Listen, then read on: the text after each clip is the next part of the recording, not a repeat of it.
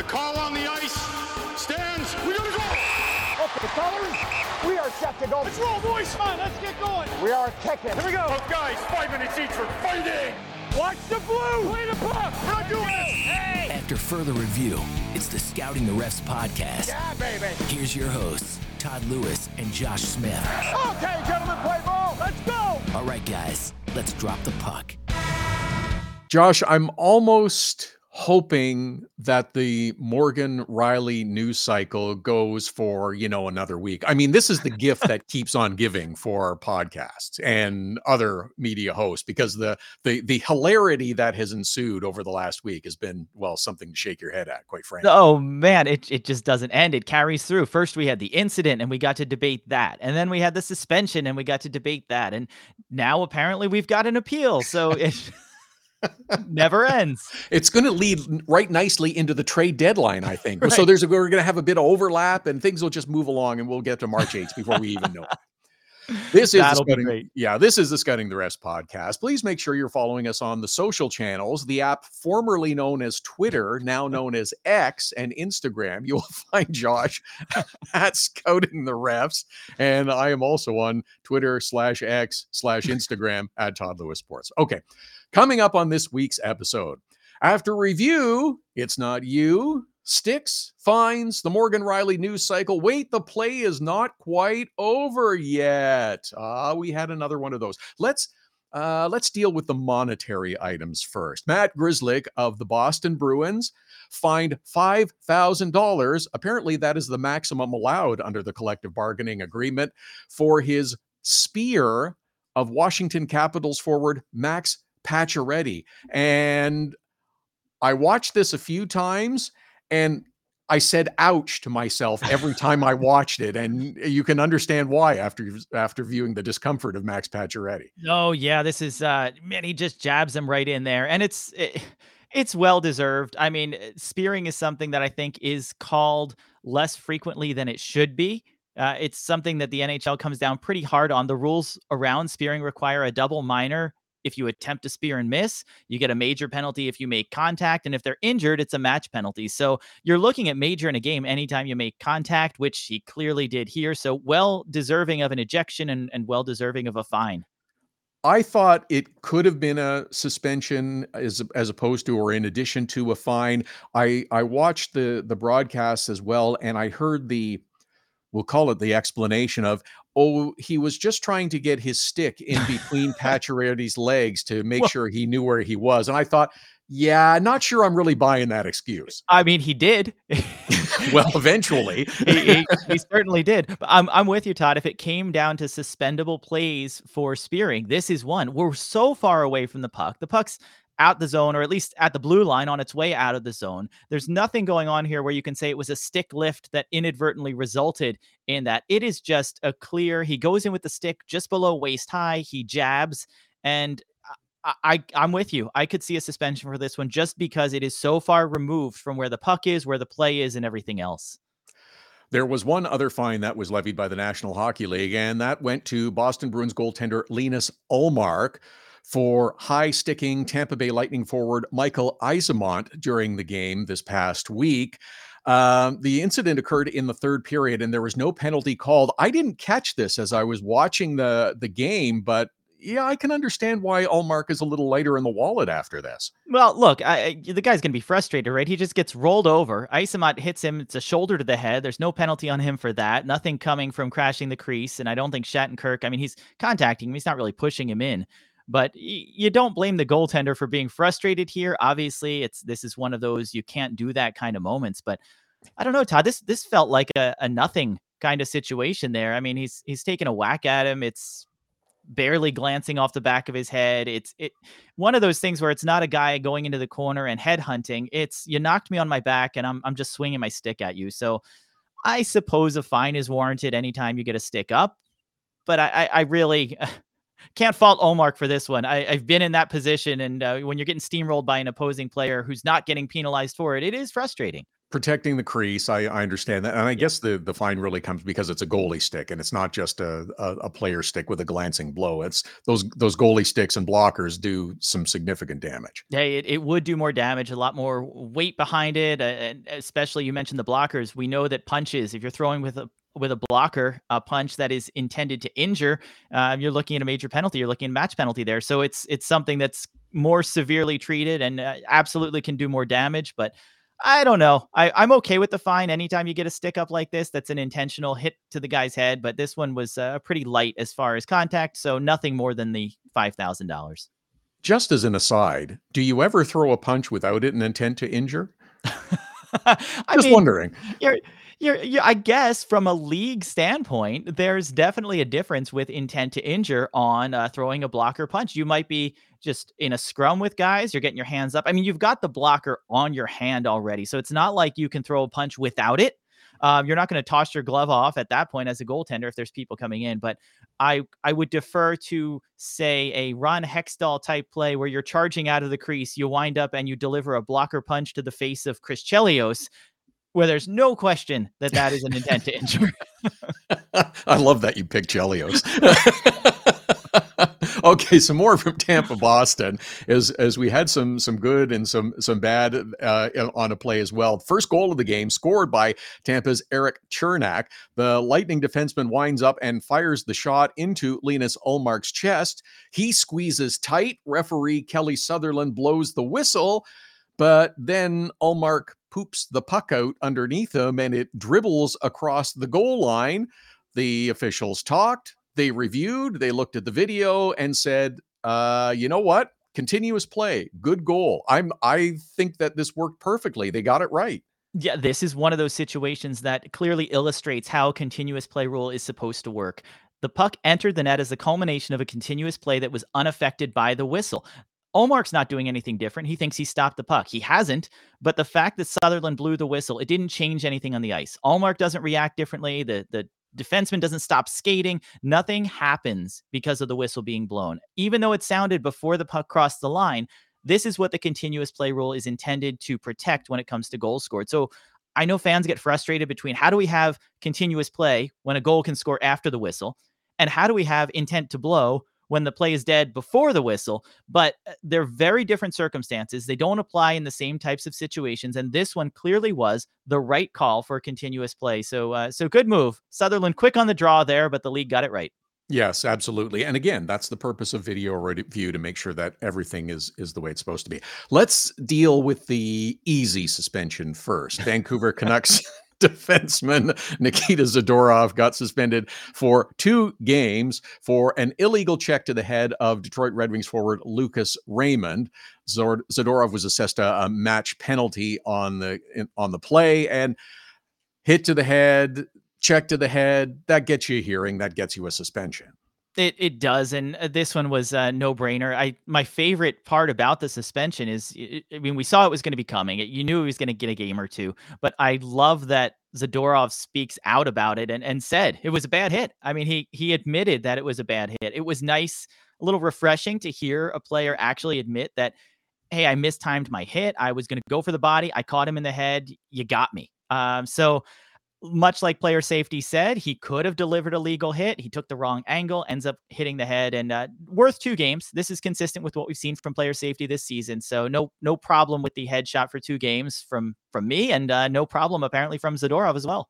I got to think that scores you a few points with player safety as well. I, I was trying to make a hit. I, I, I got it wrong. I missed, and and just you know you're throwing yourself on the mercy of the court, so to speak. Yeah, and you know he said. I mean, if he came out saying it here, he obviously said it in the hearing that he had with player safety to discuss the hit because uh, they have that review, they have that discussion back and forth, and uh, it's probably better to admit you know, there's there's no argument that you you didn't hit the guy in the head. Your shoulder's hitting him in the head. It's it's a clear headshot. So you're right, Todd. Maybe there's some benefit of the doubt there. You know, like we can't go lower. We we've got it's two games, but you're contrite, you're apologetic, you understand that you did something wrong, and hopefully you won't do it again. But isn't that the point? Isn't that why we suspend players so that the behavior stops? I, I think Zadorov learned his lesson here.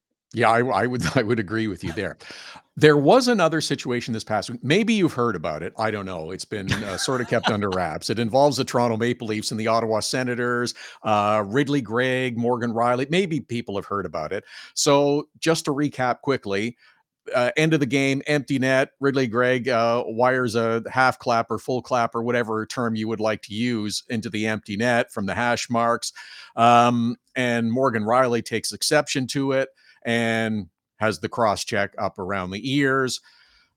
Maybe the best way to summarize this is that everyone wants the players to show more personality so Ridly Greig does and then you know a player takes exception to it and because that's that's not the thing we do Rielly was suspended for five games by the National Hockey League. The news cycle keeps churning because now the suspension is being appealed. I think that five games was chosen specifically because the only appeal is to the commissioner. And I don't believe for a second he is going to reduce that and I'm placing the over under on the 12 pages as the decision when Gary Bettman renders it at some point soon. So let's let's talk about the incident first. Um, I don't have a problem with Ridly Greig's doing a slap shot into the into the empty net like that. It's uh it, it's a player showing personality. It's an emotional back and forth game between two rivals. He let out a, a bit of emotion. I have no issue with that at all. I don't either. I mean, you can call it disrespectful. It's allowed to be disrespectful. You can be mad about it, as Rielly was, and you can choose to react. What you can't do is react the way that Rielly did. So I, I think obviously his his reaction was disproportionate to what it was. We have guys being flashy. We have guys showboating. We have stuff like that. You've got an empty net what difference does it make how the guy scores the goal into the empty net? I I, I saw a clip online the other day, Todd. It made me laugh. Uh, I don't recall what league it was from, but the the player skates up to the empty net, stops right in front of the goal line, holds the puck there, waves to the opposing team like taunting them, and then slowly just taps it in with one hand. That's a bit more insulting. That's a bit more deserving of a response. I don't know. A guy skating in and just firing a slapper on an empty net is to me a really non-issue. So I don't know that I buy all the code and the disrespect and all of that stuff. I know it's an it's the end of the game, but it's personality. It's it's entertainment and if we forget that entertainment is part of the game i mean if you're against this you're you're probably not a big fan of the michigan or any of the other things that have done or things in shootouts but look like you said it's personality whether you like it or hate it that Greig knows what he's doing. He's drawing negative attention he's he's trolling he's getting that heat uh, you just can't react the way Rielly did to it. But I have no problem with it. I think if you want to do it, yeah, you you might get challenged, you might get hit hard. You should expect that you're going to get some flack, but uh, maybe not this type of reaction. So I, am okay with Greig doing it. I mean, what what are you going to do? Give him a minor penalty for unsportsmanlike on that? Well, uh, well, that's uh, that's exactly it. If you want, if you don't want this sort of thing, I don't think it rises to the level no. of taunting the way the NFL has a, a taunting penalty. But if you do want to eliminate it, you can make a you can make it applicable that you get a two minute unsportsmanlike conduct penalty. Again, not going to have a lot of teeth. There's five seconds left in the game. Right. Are you really going to? So two, and you're already uh, up by an insurmountable lead. But it, at least it gets noted, and maybe it stops. But let okay. So now the the the suspension of five games, whether it's worthy or not, I've got no issue with it. Um, does he hit the shoulder pad first? Maybe but his clear intent is to deliver a significant blow. I don't know if I'm quite exact on the quote with uh, the Department of Player Safety video, but Morgan Rielly's trying to take his head off, basically. He is, and uh, it, you know he did. And you're cross-checking a guy to the face. We talked about it just last week. Of let's look at situations. You know, you've got it's after the whistle. You've got uh, non-game action going on. You've got a stick that ends up in somebody's face all of the criteria that I think make it more severe of a penalty. So if this happens in front of the net, battling for position and trying to fight for uh, for space, to fight for the puck, maybe there's a little more leeway. But when you're you're after the play, you're away from the puck, there's nothing going on here and you're still getting a stick in the face, it it deserves a more severe penalty. I think we're we're not at the Dale Hunter 20 plus games level, but I think 5 is is definitely where I would start for this one. I think you nailed it though that it's the sweet spot between appeals. The appeal goes to Bettman, it doesn't go to the neutral outside arbitrator. We've seen the arbitrator has come down and reduced suspensions in the past. Usually they're longer to begin with because they have to be to get that threshold to go to the arbitrator, but I don't anticipate Bettman's going to reduce this one at all. I think when you've got an intentional high stick to the face, you've got a cross check to the face. Maybe he was going shoulders, but he was going high and he did contact him in the face. So I, I can't argue with five games. Uh, I was on the fence when they were talking about whether it was an in-person hearing or not that if you're if you're going to do this, it's it should be at least five games, whether it's phone or in person or whatever you're doing. We have to be looking at five games as a starting point for the suspension. So in, in a way, I guess I should say I was relieved that he got five games for it because I think anything less sends the wrong message. Well, David Perron got six, so I think Morgan Rielly getting five is is kind of in line. What also puzzled me is the incredible disparity, and I understand that part of this is because of the fan base of of your affiliation, but the incredible disparity of some said, well, maybe it's a fine, and others suggested it be 20 games. Now, come on, let, let's try to get in back into the real world here and maybe narrow down just a little bit. I I, I can't understand that that stuff that's being spewed that way. No, no, this is I mean it's more than a fine, right? We we don't look at nothing's incidental here, nothing's accidental. This like I said, this isn't a hockey play. So to me, the fact that it's after the whistle and entirely unrelated and to a player who's not engaged. Uh, we've seen some clips circulating around uh, some cross checks up high that have happened before between two guys who are jawing at each other who are engaged Greig has nothing to do with what's going on here. Rielly actually absolutely goes after him. I mean, he, he skates in, watches it from right behind as he's doing a, a, glide in on the back check there. And then he's unsuspecting that anything is coming, let alone a, a cross check to the head. So I, I think that those factors are what what make it go up into the four plus games. But look, eh, it's frustration. It is a cross check to the head. It's not, he wasn't trying to injure the guy. He was trying to send a message. He was frustrated here. I don't think this reaches that level of, uh, you know, a Raffi Torres type headshot where you're no. he- literally headhunting and hoping to injure a guy. So I, I could not see them going even eight to 10. That seemed too much for this. Uh, five to seven, I, I thought just because of the intentional nature of the cross check was where we'd end up we'll see what happens with uh, the suspension. But the good news is that the the news cycle will live on likely for another week or so. I'm I'm curious as as to what happens with with players showing actual personality first. As we as, as we mentioned, I didn't have an issue with it. Uh, apparently, Hall of Fame goaltender Henrik Lundqvist didn't have an issue with it, but uh, the fourth line uh, player, former players that are analysts. Apparently, this was the worst thing that has ever happened in the league, and I, I, I personally don't get it myself. If you want to show personality, it's it, it, oh, you you hit a game-winning home run, you flip the bat. I don't have an issue with that. This is the same kind of thing, but apparently, this is one of the unwritten rules in the NHL, which our friend Sean McIndoe did a great piece on the Athletic about this past week. Unwritten rules. It's sensational. Yeah, before we talk anything more about those, Todd, I think you're you're right on the reaction there. It's it's a bat flip. It's a celebratory moment. It's something that yeah, you can hate it. I would hate it if it was being done to my team. It doesn't mean I'm going to go out and, and deliver a suspension worthy cross check in response. I mean, the next time I'm on the ice, might I try to goad the guy into a fight or am I going to make sure that I see when he's out there and I'm going after him with a legal hard body check? Would I would I like to make his next game miserable? Absolutely.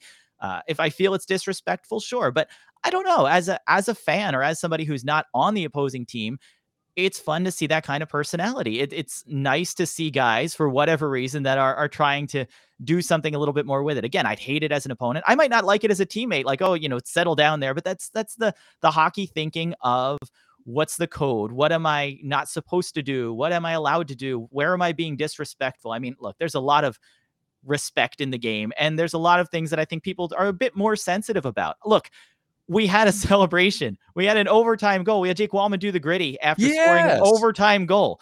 Uh, should he be expecting a headshot for that?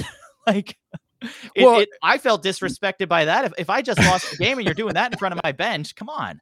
That it, it, that's exactly it. Should you not be allowed to celebrate your success? I mean, you go back a little further. Alex Ovechkin doing the hot stick. Uh, oh with yeah. The, with the, I, I I'm good with that. We want players to show and and demonstrate personality. Let let uh, I, let's have that. Basketball has you know slam dunks over other players. Like what's yeah. what is the problem with having excitement? And you you said it. There you're in the entertainment business. Your job is to entertain people watching and in the building hey, if we're scoring goals legally, if it's the Michigan, if it's the the Michigan flip or whatever we want to call the pass that was over the net like that the one time that we saw, those types of things, if they're legal, I mean, do it. If you feel it's disrespectful, fine. But I, I don't know. I think we can't be in one breath going after Greig for saying that y- you were disrespectful in this, and then at the same time sharing all the wonderful sellies that happen after goals and saying, "Oh yeah, that was a lot of fun." Well, it's the, the same level of disrespect. If you're good with one, you got to be good with the other. I would think, but as we mentioned, our, our friend Sean McIndoe did a terrific piece on the the unwritten rules uh, of, of hockey. It's fun. It's worth a read. Uh, I, I don't know if I have a favorite, but I just think it's fun and it's it's good at poking fun at the game, which he does regularly. Yeah, I I, I like some of them are uh, are funny. Some of them are are pretty practical. The stay on your own side of the ice during pregame warmup is actually a written rule, but uh, the, the the unwritten ones, especially around fighting and all the the decorum and the code that goes into what you should and shouldn't do during a fight and when you should drop the gloves, those kinds of things. That's the part that gets a little crazy, gets a little frustrating. And, and those are probably the ones that the old tough guys, they lament the days when the rule and the code was uh, handled a little bit differently just because they made a living dropping the gloves. They want to fight. And I get that, but as it also strikes me that we use that phrase so often at, whenever something like this comes up is the unwritten rules. And you know what? Hockey's been around since the 1800s. The NHL was formed in 1917. Maybe someone ought to write down the unwritten rules so we can avoid this silliness. Good stuff, man. Where to work? Get in the box. It's the Scouting the Refs podcast. Read more at scoutingtherefs.com. Follow Scouting the Refs on Twitter, Instagram, and Facebook. Email the show at heyref at scoutingtherefs.com. You're good book. Subscribe, share, and keep those sticks down. That's good play.